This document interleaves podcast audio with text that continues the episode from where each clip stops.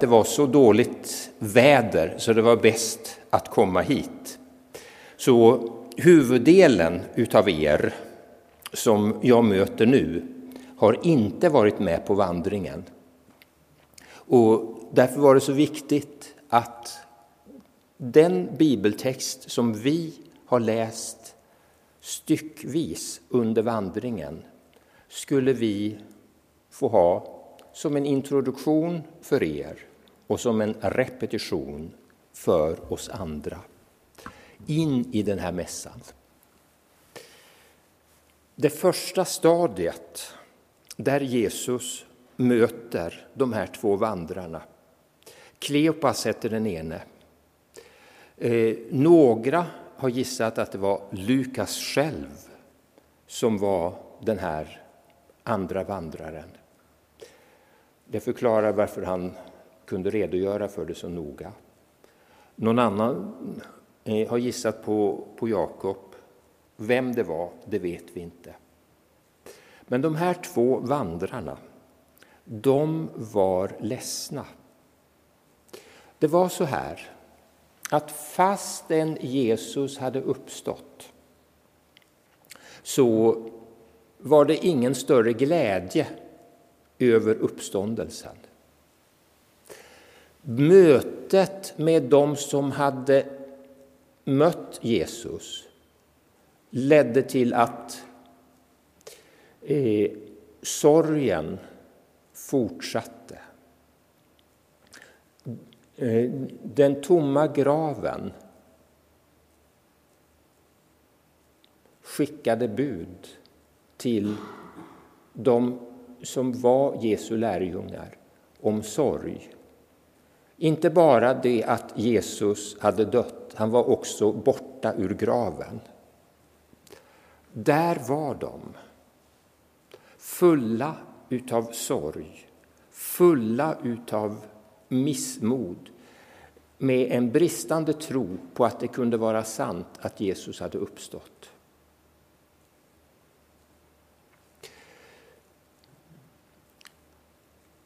Ibland kan det vara så här att fastän Jesus har uppstått och vi i nattvardsbönens prefation förklarar att hela världen strålar i påskens glädje, så strålar inte vi alltid i den här glädjen över Jesu uppståndelse. Och då är det så viktigt att veta, vad är det Jesus gör när han möter sorgsna lärjungar som har svårt för att tro uppståndelsen? Jo, det första stadiet, vänskapens stadium, lyssnandet. Han ställde frågan, vad har hänt? Vad då? Det var hans frågor. Så fick de här vandrarna berätta om att Jesus hade dött och tragedin att graven var tom. Mot slutet utav den här vandringen, då gick han över till att förebrå dem att de inte hade kunnat lägga ihop ett och ett på rätt sätt. Att de inte kunde dra slutsatsen att graven var tom därför att han hade uppstått. Det här talar om för oss hur vi som uppståndelsens vittnen ska möta våra medmänniskor. Möta dem där de är. Börja med vänskapens stadium. Börja med lyssnandet. Det här stadiet gjorde att de kunde berätta, att de kunde dela med sig, av sin sorg. Stadium nummer 2, det var när Jesus gick genom Gamla testamentet och berättade vad som i skrifterna stod berättat om honom. Han skulle ha kunnat ta upp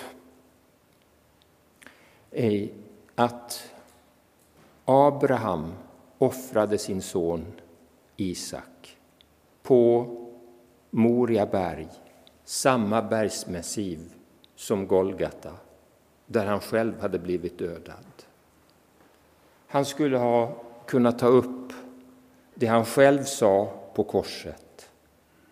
Min Gud, varför har du övergivit mig? De delade mina kläder mellan sig och kastade lott om min klädnad. Han skulle ha kunnat dela med sig utav det som stod i Jesaja 53 om lammet som var tyst inför dem som klipper det. Han skulle ha kunnat dela med sig utav Daniels 9:e kapitel, där det står berättat om att ens mord, det vill säga Messias, skulle förgöras utan att det skulle komma någon annan istället. Och om man läser 77 som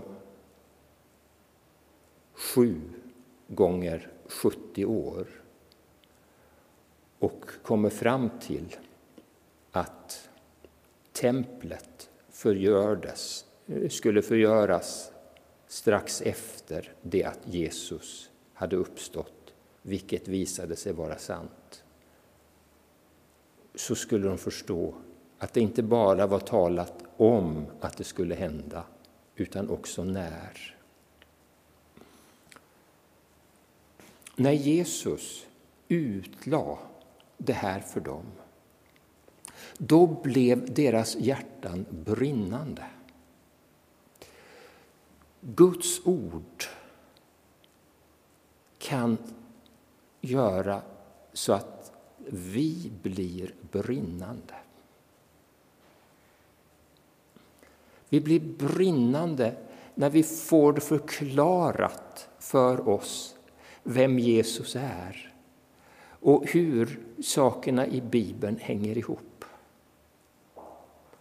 Deras hjärtan var brinnande. Men de förstod inte vem den här främmande vandraren var. Vänskapens stadium hade gått över i ordets stadium. Och så gäller det för oss att möta våra medmänniskor där de är. Börja med vänskap, men sen gå över till ordet. När det finns en villighet att lyssna, när de har fått prata av sig. För Guds ord kan göra att våra medmänniskor blir brinnande för Jesus. Det ordet är värt att dela med sig utav. Men det räcker inte med vänskap och med ord. Än så länge hade de inte känt igen Jesus. Då bröt han brödet. Då förstod de.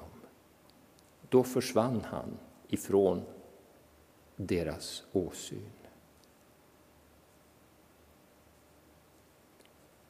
Det liknade det som var vid den första nattvarden. Och så ska brödet brytas här ikväll.